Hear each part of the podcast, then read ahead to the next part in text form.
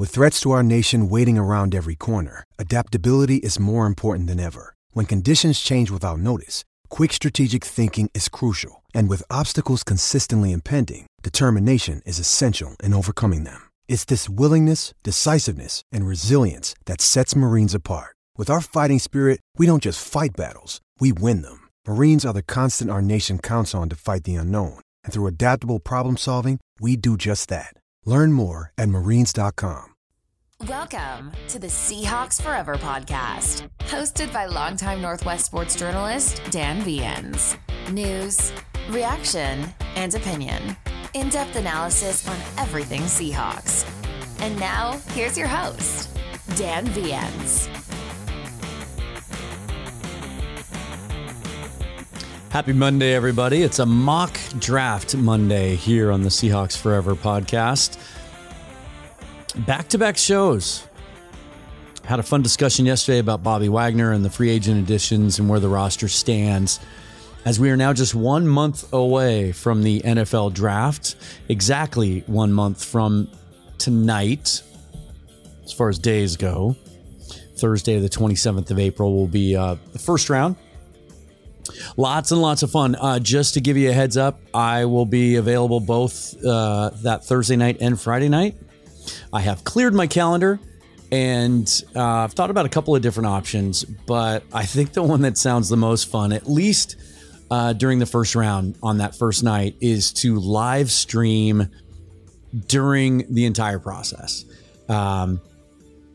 Pretty sure licensing issues involved that I can live stream and also show the feed from NFL.com, and we can just follow the events of the first round together. And maybe even get some guests to pop in and give some instant analysis as well and react to how things go in that first round. So that'll be a lot of fun. But before we get from here to there, we have a lot of analysis and over-analysis and thinking and overthinking, because that's what I do and that's what we do.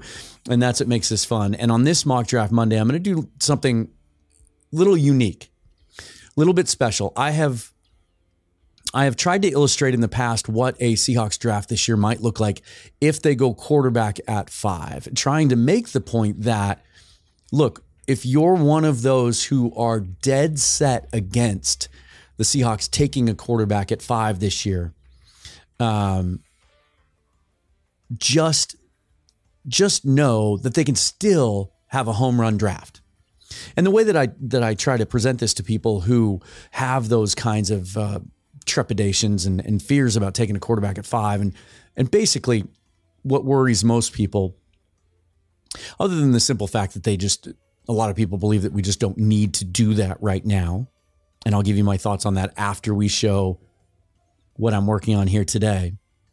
But it's the fact that I try to tell them that it's opportunity cost, first of all, is what most people worry about, right? If we take a quarterback at 5, we can't take X player, Y player, Z player. We miss out on that particular player, that pocket of players that's going to sit right around that spot. And what I try to tell people is, look, whether you agree with or not the idea of taking a quarterback at 5, play around with mock draft simulators and do it over and over and over again. It doesn't matter which quarterback you take. Forget about that debate. And we're not going to make that debate tonight. Just take one of the 4 if they fall to you, and then see how the rest of the draft goes. Imagine if all the Seahawks had coming to them this year as the end result of the Russell Wilson trade to Denver was that extra 2. We're so used to the Seahawks drafting in the mid to late 20s or trading out of the first round, right? Imagine if they had 9 picks in this draft, with their first pick being at 20 and having an extra high 2 and an extra 5. Wouldn't you still feel pretty good about John Schneider's ability to address needs and check some boxes and add some dynamic talent to this roster, right? So we're going to play with that. I'm going to show you 2 drafts, and I've been doing this all day. I used a couple of different simulators and ended up going with Pro Football Network just because of the way their board fell, and put together 2 drafts that I'm going to show you side by side. One of them with a quarterback at 5 and one without. And then let you be the judge of how strongly you feel about one of the others. I'll tell you what my preference is. And then you can draw some of your conclusions.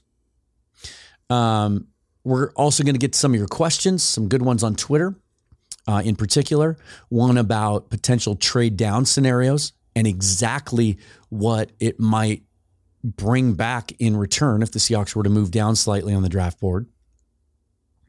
Did a little homework for you on that. And then I'll unveil these drafts. But first I want to do this because the big news of today in the NFL, and it has come back around, as it always seems to affect the Seahawks. Lamar Jackson has requested a trade from the Baltimore Ravens officially. Came out with a statement that said he doesn't feel like they respect his value and that he would like to explore other opportunities. He would like them to explore opportunities. This is such a unique situation because technically Lamar Jackson is a free agent. He has not signed his franchise tag tender yet. There was a press conference today in New England, and somebody asked the owner, Robert Kraft, it was Kraft or Belichick, it went back and forth, asked him about Lamar Jackson, said, I can't comment on him because he's a player for another team. And the reporter said, he's a free agent. You can comment on him all you want. And then some questions were asked of Chris Ballard, also the GM of Indianapolis today. And he went on at length about Lamar Jackson and how special a player he feels like he is and how they have to do their due diligence and weigh all the pluses and minuses, and had some interesting things to say. But here's why this news is pertinent to us and why I'm going to comment on it here. And let's make this clear. First of all, it's not new news. Well, the news is new, but apparently this request to the Ravens was made a month ago. He didn't just demand a trade today. And there was also another report, I believe from Albert Breer, who said since that request, he has continued ongoing negotiations with the Ravens. So pump the brakes a little bit. This may very well just be a negotiating tactic on his part to try to stoke the flames a little bit and get the Ravens, spur them to action. But now all the speculation. Does this increase the chances he is going to move on? Does this maybe spark some interest in other teams that didn't think it was a realistic possibility a couple of weeks ago, and now they think it's more realistic? And Dan Orlovsky of ESPN tweeted out a list today of teams that he thought were an ideal fit and that should make a move for Lamar Jackson. There's about 8 teams on there. And he listed the Seattle Seahawks as one of them. And we saw the Seahawks pop up on lists a month ago when Lamar Jackson was first franchise tagged, when it became evident they weren't going to be able to reach an agreement by the tag deadline. And I didn't think it made sense then, and I don't think it makes sense now. And so I was asked about, why wouldn't you do this? And here's why. And I'll try to make this as simple as possible.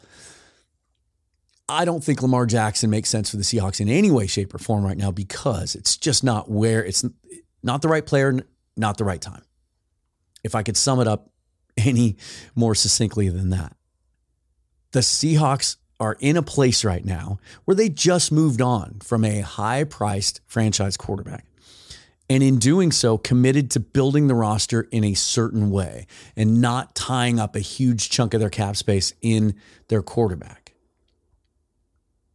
And I think when they did that, when they moved on from Russell Wilson, we've talked about this a ton. I think the plan was, well, a year from now, we're going to be hunting quarterbacks in the draft. And then Geno Smith played even beyond their wildest expectations. And so now they love Geno.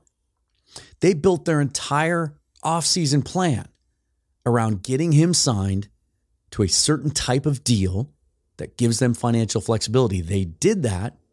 They accomplished that beyond any of our expectations.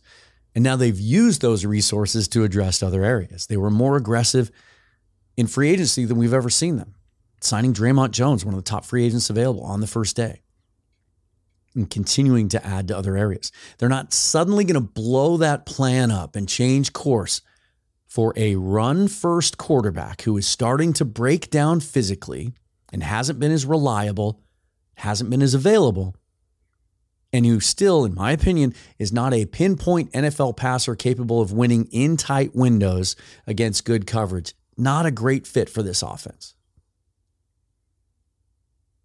Not to mention, if you disagree with everything I just said, if the Seahawks want that type of player, they have the number 5 pick in the draft in a year where there are 4 quarterbacks that teams all agree are top 10 picks. They could just take one of those guys. No mileage on the tires, way cheaper. It just makes no sense. To me, the idea of Lamar Jackson coming to Seattle is that it's that fantasy football mentality. And I just don't see it happening. So I just wanted to comment on that and get that out of the way. Let us get on with Mock Draft Monday, shall we? Let me just bring these up. If you're watching the live feed, I've put these side by side. Okay, I'm not going to do any big dramatic buildup and one pick to the next. And let me just start by saying this. You see a lot of similarities in these two drafts, and that's by design. And it's the way I think things would unfold in real life. Teams tier their draft board, right? First round, second round, third round, fourth. If you look at most teams' draft boards are built this way. Across the top, it's by position. Quarterback, running back, wide receiver, offensive tackle, interior O-line, right? Horizontally across the top. And then vertically down the side, it's first round, second round, third, fourth, fifth, sixth, seventh. Quarterback. Here are the 4 guys that we have first round grades on. Here's 1 or 2 in the second round. Here's 1 or 2 in the third round, or none. And so if they go a different way at a certain pick, when that next pick circles back around, they're going to be right back to that same spot on their board. And they're still going to have the same needs for the most part. And so you're going to see some similarities, because if they do go quarterback at 5, well, now you know, you're investing in a guy that's not going to play. It's not going to play for a couple of years. So now those other needs that you have, needs that we all agree on, are primarily focused on the defensive front 7, defensive line, edge, linebacker, and interior offensive line. But we still have some other needs, right? We have to add a running back, at least one. And a guy that can play as a rookie. I think we have to add a third wide receiver, especially after Marquise Goodwin signed with the Browns. Add someone to that mix. And I think you got to dip into this tight end class. Only one tight end is signed beyond this year, and that's Will Dissly, who's had some injury issues. Secondary, I kind of let the board fall. I don't think cornerback is a huge need, but if the right guy's there at the right spot, you're going to take him. And we've seen the Seahawks bring in, I think, 3 safeties so far on their top 30 visits. And sign Julian Love. And so I think they have some scheme things in mind where they're going to go with multiple defensive backs. And so I keep those things in mind too. So here's what I did. On the left side of the screen, if you're watching the stream, at number 5, I took Will Levis. And again, this debate is not about which quarterback. In this scenario, Bryce Young, Anthony Richardson, and CJ Stroud were all off the board. Most simulations I run, those 3 players are gone by 5. Sometimes Richardson is still available. Young and Stroud never are. And so I took Will Levis just to illustrate how the board would look if we took a quarterback. And we're not going to debate this today, I'll say for the third time, but I can, and probably will before the draft rolls around, make a case of why I think Will Levis could really appeal to John Schneider. So the quarterback is gone. And now, I don't know, half, 60%, 70%. I'll run some polls here in the next week or so of Seahawk faithful is freaking out because they don't want a quarterback at 5. And now we're behind the 8 ball, right? Now we're going to see all these other players that we wanted fly off the board. We're going to see Jalen Carter fly off the board, which obviously there's some differing opinions about. We're going to see Tyree Wilson fly off the board. We're going to see some of these guys. Those are guys we want. Those are guys we need, right? So here's how the rest of this draft went. At 20, Lukas Van Ness, the defensive lineman out of Iowa. The thing I love about Van Ness is his tenacity, his motor, his athletic ability, his speed, power, but also the fact that he can play. He's scheme versatile. He can play inside on all fours, and he can play defensive end. He can even play edge / outside linebacker, drop into coverage a little bit. Really versatile.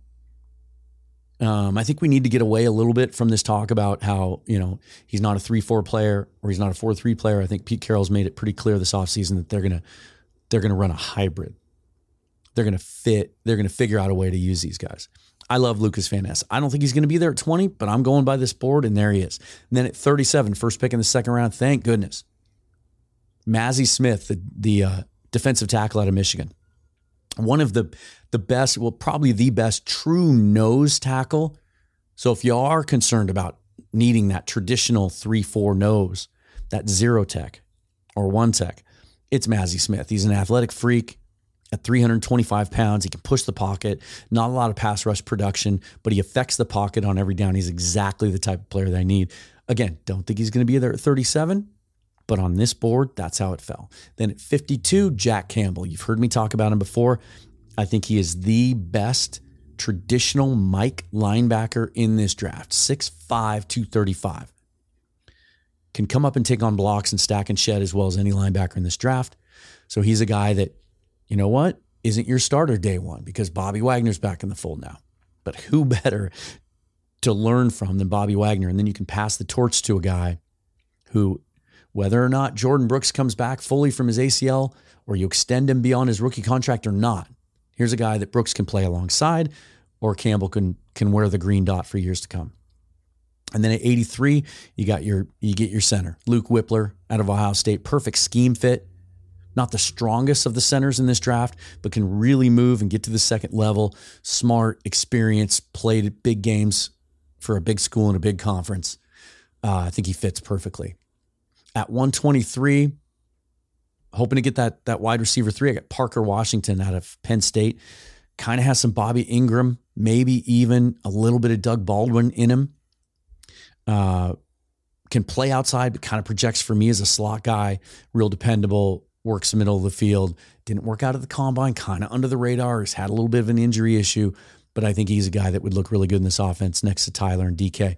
At 151, really interesting player who's kind of come onto my radar lately, Braden Daniels out of Utah. And the Seahawks just had him in for a top 30 visit, and this is why I was tempted to take him here. Listed here as a guard, he's played all over. He's played left guard and he's played left tackle, played last season for Utah at left tackle, and was one of the best pass protectors in the league. He's a little undersized, not undersized, he's a little light, 6'5", about 295, but his frame looks like one that, you get him in an NFL weight program, you can put 10, 15 pounds on him, can really move, and a guy that can be a developmental guy long-term, that can be a swing tackle, can play right and left, and he can play guard. I think you need to add those guys every single year in the draft.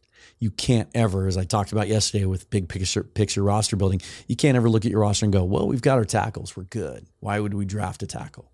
Well, this guy can play multiple positions and play him really well. He's got a lot of upside. I said I want to dip into this tight end class. Payne Durham at 154 had a great Senior Bowl week. Of the tight ends that are projected to go this year in the draft, he's one of those that I think has a little bit of both. He can really run good routes, a little bit of run after the catch ability, good hands, but he can block well enough in line that he can be kind of versatile.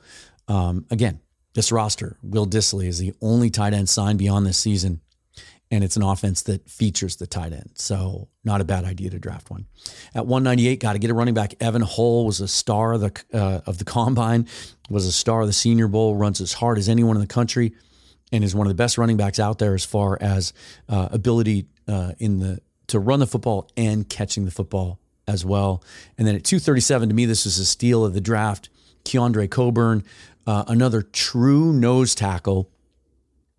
Whereas I think Mazi Smith might be a good enough athlete. He can actually play some five technique in the Seahawks hybrid, you know, odd front, and sometimes they go five front.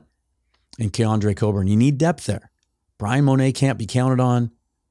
It remains to be seen if they're going to bring Poona Ford back or sign anybody else. Right now on this roster, the Seahawks have zero nose tackles. So let's get two of them. Coburn has one of the hottest motors in this draft. It's shocking for his size at 330 pounds how quick his get-off is. He's got long arms, really active, chases plays down the field. He's one of my latest draft crushes, and I think he'd be tremendous value in the 7th round. So that's with a quarterback. What do you think?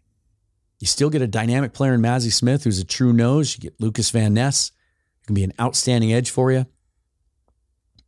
The one thing, well, I'll come back at the end and we'll kind of wrap up and I'll talk about things I like and don't like from each draft. And I think there is one thing missing from this draft list. Now, without a quarterback, at number 5, it frees you up to go defense, right? And a lot of times we see it being either Tyree Wilson out of Texas Tech or Jalen Carter, and then brings up that whole debate about whether he's even on the Seahawks draft board. But in this case, and I see this happening quite a bit, Will Anderson is the pick. In this particular draft, Arizona went with Wilson instead of Anderson. And there are those who say, including Daniel Jeremiah, that there are multiple teams in the NFL that have Wilson rated ahead of Anderson. They think he's a little longer, a little bit stronger physically, and just as good or almost just as good as far as makeup and character and all those things go that Will Anderson also has on his side. But imagine if the draft falls this way and the Seahawks are able to get a guy that probably would have gone number 1 in the draft a year ago or 13 months ago now. And certainly the most dynamic edge rusher and a guy that some are comparing to Khalil Mack. As a guy that can be that good coming off the edge and against the run. And then you get into where you see some of the board falling the same way. So I get Mazi Smith again, but now I'm taking him at 20. In the first instance, Pittsburgh had traded down beyond 20. There were reports this week from Pro Football Network that Pittsburgh really loves Mazi Smith and may consider taking him at 17. Well, he was still available here at 20, so I took him there. I don't want to take a chance. And it kind of freed me up to do that because I got my dynamic edge guy in Anderson right off the top. Whereas when I took Levis at 5, I went Van Ness at 20 because the drop-off from Van Ness down to the next group of edge guys, I just didn't think offered as much. So I get Mazi Smith at 20 here, and then love the way the board fell here because at 37, Keion White from Georgia Tech is still there. 6'5", 275, absolute high motor, can play that, if you're worried about this kind of thing, can play that traditional 3-4 defensive end spot, can move around. He's got enough shimmy to him. He can get to the quarterback.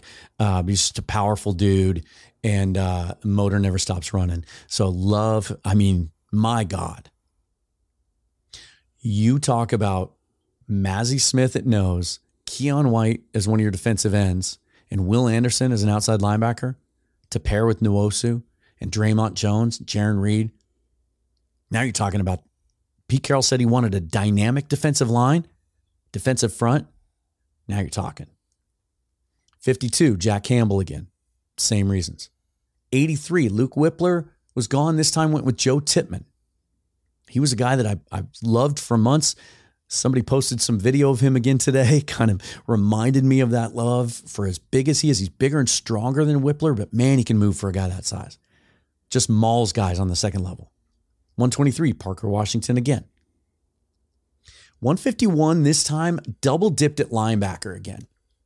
And I do like this. Dorian Williams out of Tulane, 6'2", 220, more of a coverage linebacker. There's some questions about his ability to step up in the run game, but he can really go sideline to sideline, dynamic athleticism, and really good zone coverage skills, which is what the Seahawks are looking for. And so the reason I like Williams there is I love the pairing of him long-term with Campbell. and you can never have too many linebackers, and he's a guy that would excel at special teams as well. At 154, running back again, but Roschon Johnson, the backup to Bijan Robinson out of Texas. If it wasn't for Bijan, this guy probably would have been one of the top rushers in the nation. He's kind of known. You've probably seen a lot of highlights of him hurdling guys. He's a big back who runs smaller than he looks, if that makes sense. He's a little bit shiftier than he looks at 225 pounds. Josh Wiley is the tight end here at 198. More of a move tight end, more of a guy that excels in the passing game, has some work to do as a blocker, 6'6", kind of more like Colby Parkinson than he is like Will Dissly. And then again, at 237, Keondre Coburn was there again for the same reasons. So does that give you kind of an idea of how it can be structured? Look, I'll put it this way. I like the first draft because I love Van Ness. But I like the second draft a hell of a lot better. To me, it's hands down. It's again, it's opportunity cost. I can make the argument and I can understand the argument for taking a quarterback at 5. And if it happens on draft day, I'll sit here and we'll talk about it. We'll talk about why it does make sense. It'll be frustrating as a fan because it's something we're not going to see pay off. It'll be almost like when you watch a baseball draft and the Mariners take, wow, this kid they just took number 10 overall sure looks good. See you in 5 years. Can't wait. Okay, Harry Ford. Wow, you sound like a great player. See you in 5 years. Right? So the immediate payoff, but also I just think the balance, like I love Lukas Van Ness, but basically you look at the second and the first draft and you're swapping out Van Ness for Keion White and you're adding Will Anderson. That's the way I look at it. Also allowed me the opportunity to double dip at linebacker, which I think is important.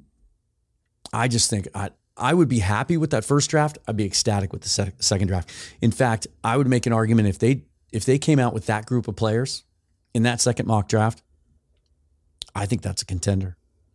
I honestly do. I think that is a NFC contending roster and one that's going to open up a contention window for years to come. And, oh, by the way, gosh, we missed an opportunity to take a quarterback, potential future franchise quarterback at 5. You don't get those opportunities all the time. We don't expect to be drafting that high again. Yep. But this year's quarterback draft was so oddly unique in that it was top heavy, 4 guys that most teams like, and then a whole lot of shit after that. You can talk about Hendon Hooker. To me, he doesn't fit this roster where they're at right now. He's 27, 28 years old by the time he would play. If he plays at all. Next year's draft, I've said it before, I'll say it again until I'm blue in the face, is a lot more layered. There are the elite guys, and then there are guys at the back half of the first round. There aren't any of those this year. There's not a single player in this draft, I believe, that is going to fit that mold of, well, maybe someone's going to think about trading up into the end of the first round so they can get that 5th-year option on them. No one's going to view Hendon Hooker that way. But next year, yeah, there's guys like that. There's guys on day 2 and day 3 teams could target that could be starting quarterbacks in this league for a long time. And also the fact that there is more veteran quarterback movement in the NFL now than there ever was before. That if quarterback's the last piece you need, you can go get it. That's what the Rams did, right? They got Stafford. They needed They thought he fit better than Jared Goff. Jared Goff wasn't going to quite get him over that hump. They went and sold out to get him. They got him. They won a Super Bowl. They're paying for it now, but I don't think they would trade that. The difference is their roster was ready for that. The Seahawks aren't there right now. But you put a draft together like this second one that we just talked about, and you're not happy with Geno Smith's development next year, or he gets, God forbid, he gets hurt. You don't like how the draft falls next year. You don't have a shot at that guy that you want. You can go get a veteran. Lots and lots of options. But I hope that helped kind of illustrate that. And that you thought it was fun. Let me do this now because I did get some questions today on Twitter. And one was in specifically about the potential for trading down. And I think this is a fun discussion to have because you see a lot of speculation. You see all these national mock drafts now. And for the most part, whenever I see speculation about trading down, I always kind of scratch my head. It doesn't look right. And then I have to go and cross-check it. And sure enough, I don't think very many of these guys use... Oh, I just got a notification for the Seahawks. I thought it might be a player signing or some sort of move. It is not. It's just, hey, the draft is a month away. The new draft caps are out. By the way, have we run out of... I think we've run out of all the good cap designs. I haven't seen a new hat come out in 4 years that I wanted to buy. And I say that as someone who has 50 hats. But I just stopped buying them 4 or 5 years ago because...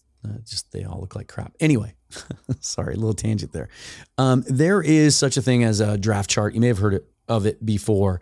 And the first one to really develop this was Jimmy Johnson. And he put together essentially a scale of assigning a value to each and every draft slot in the draft so that you knew that if you were going to draft, if you were working on a trade with another team and you wanted to trade down from 5 to 10, well, here's what the fifth pick is worth, and so I need equal value back. It's an inexact science, obviously. There are teams that go by it. There are teams that don't go by it. There are teams that don't give a shit, and they're willing to overpay. I'm okay. The Dan Cave Studios are located on First Hill. There's 4 hospitals within 3 blocks of me. So as soundproof as my windows are, there's only so much you can do about an ambulance, right? But then a few years ago, a gentleman named Rich Hill did a bunch of research, and he took the Jimmy Johnson chart and he made some conversions and tried to match it up a little bit more with recent actual draft history. And that's the one that I typically tend to use. Again, not an exact science, and teams will sometimes just tear the chart up if they want a player and they want to be aggressive, move up and get him.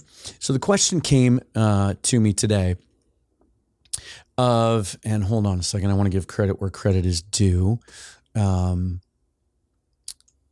see where this came from.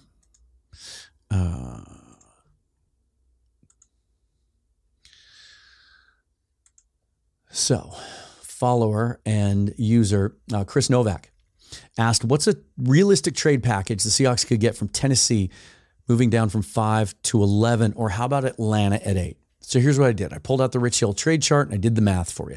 So Tennessee at 11, the Seahawks own the 5th pick. That's worth, by the chart, 468 points. The 11th pick is worth 358. That's a difference of 110. Historically, quarterback trades, teams that trade up for a quarterback, which presumably is what would be happening here, have paid about $120 or $1.20 on the dollar, 120% in quarterback trades, which would equate to about 132 points or so. Tennessee has the 41st pick in the draft in the second round. That's 146 points. Then they have the 72nd pick in the third round. That equals 67 points. They don't have a 4th rounder. So if Tennessee wanted to come up from 11 to 5, they could just order the 41 or offer the 41. It's an overpay. But if they're moving up because they want Will Levis or they want Anthony Richardson or whoever QB4 is that slips to 5 and the Seahawks don't want to go that direction, they might just do that. They might just offer the 41st, and now the Seahawks have 3 seconds, right? They could also do this. They could offer the 72, their 3rd rounder, and a 2024 second. The way teams look at this is it is a future pick is less valuable, so you have to pay more, right? So a current 3rd would be a future 2. Does that make sense? So would you do that trade to drop from 5 to 11? in exchange for a third second rounder or a second third rounder and a second next year. Now, if in this scenario, the Seahawks have decided to punt on quarterback in the first round, right? So maybe a deal like that makes sense because it gives you that extra ammunition if you do want to move up next year and get a guy that happens to be falling or target a guy that you really like. Interesting. Atlanta at 8 obviously is going to not have to pay as much because you're only moving up 3 spots, right? So the 8th pick is worth 406. It's a difference of 62 points. If you add that extra 20% kind of quarterback surcharge onto it, it's 74. They own the 44th pick in the second round. That's 135. That would be a clear and significant overpay. The 75th pick in the third round is 63 points. And then they have 2 fourths, the 110 and the 113 worth 30 and 28 points. So it's interesting. You know, they could play around with, they could overpay a little bit. If they don't want to pay the 44th, they could give you a third and a fourth. Or the Seahawks could demand the 44, and maybe they would throw in something later in the draft back Atlanta's way. But hopefully that helped just kind of give you a little bit of an idea of what it would gain the Seahawks. And look, if they make a trade like that, it's because they believe based on their board that a player that they really like is going to be there at 11. And in that scenario, I would argue maybe that player's Lukas Van Ness, that might be around the range kind of 11 to 15 that he's projected to go. As I said, I don't see him falling to 20 as he did in one of the mocks I did today. So maybe they feel like, look, this is a game-changing type player that we feel like is just as valuable as anybody else we could get at 5. Maybe Will Anderson's off the board and they decide that Van Ness has just as much value to them as Tyree Wilson, or they're concerned about his foot or whatever. That based on what they're hearing other teams are going to do, let's move down to 11. We still get our guy and we add another second. All right. And just checking to see if there's any other late questions. Here's one that I've kind of touched on. Let's throw that on the screen. Tony in Montana. Thanks for the kind words, Tony. Says, have you given thought to Hooker in the early second? Again, I have, and I've run a ton of scenarios, and I've talked on this show I think months ago. I think when Michael Thompson did our first offseason mock draft, 3 months ago, we talked about Hooker as a possibility. Maybe even we took him. And I thought he was a fit for the offense. I thought when I watch him on tape, he actually looks a lot like Geno Smith, throws a really good deep ball, which is something Pete Carroll loves and Shane Waldron values. He's accurate. And I think, you know, given the luxury of not having to play him right away, you can make sure that he's fully recovered from that ACL. Seems to be a guy that interviewed really well, I guess, at the combine. So in that sense, he makes a lot of sense. I just think I'll use kind of the same statement that I made with Lamar Jackson for different reasons, obviously. Good player, but maybe just not the right player at the right time. That if you believe Geno Smith's the guy and he's going to give you value for the next 2 or 3 years before you hand it off to a younger player and get less expensive at that position, now you're talking about a guy, Hendon Hooker is going to be 28 years old by then. When maybe the value and the needs that this team has that can be addressed in that second round, because I absolutely love, I keep using this word, but that second round and even the third, it's thick. That's where I think the value is. And that's why I like the idea of trading down if it can get you an extra 2 or 3, because I want as many players as possible in there. And in particular, a lot of the players that are clumped up in there are guys that can help you with your most pressing needs right now, which is defensive line, edge, linebacker. That's where the linebacker run is likely going to start. So if you want a guy like Jack Campbell or Dan Henley, if you're taking Hendon Hooker in the second, you're probably missing out on one of those guys. So again, you're taking a guy that's not going to play for a few years. And the opportunity cost is you're costing yourself a young player at a position of need, and you're trying to build this roster for a long-term contention window. Which player is going to help you get there the fastest? That's my problem with the idea of taking Hendon Hooker. So I think we're going to wrap this up. That's going to do it for us here today. Thanks again for listening. Back-to-back days. Again, if you're watching on YouTube, please subscribe to the channel. Then you get notifications. Also, what do they say? Bang that like button, right? And it helps get us into the algorithm, gets us more followers, more listeners. Follow me on Twitter if you're not already, at Seahawks Forever. And whichever podcast platform you use, also subscribe. Then you get notification of new episodes too. If there's any breaking news or player movement, I will react to that later this week. And then as we get into the draft, I'm going to start doing some positional breakdowns.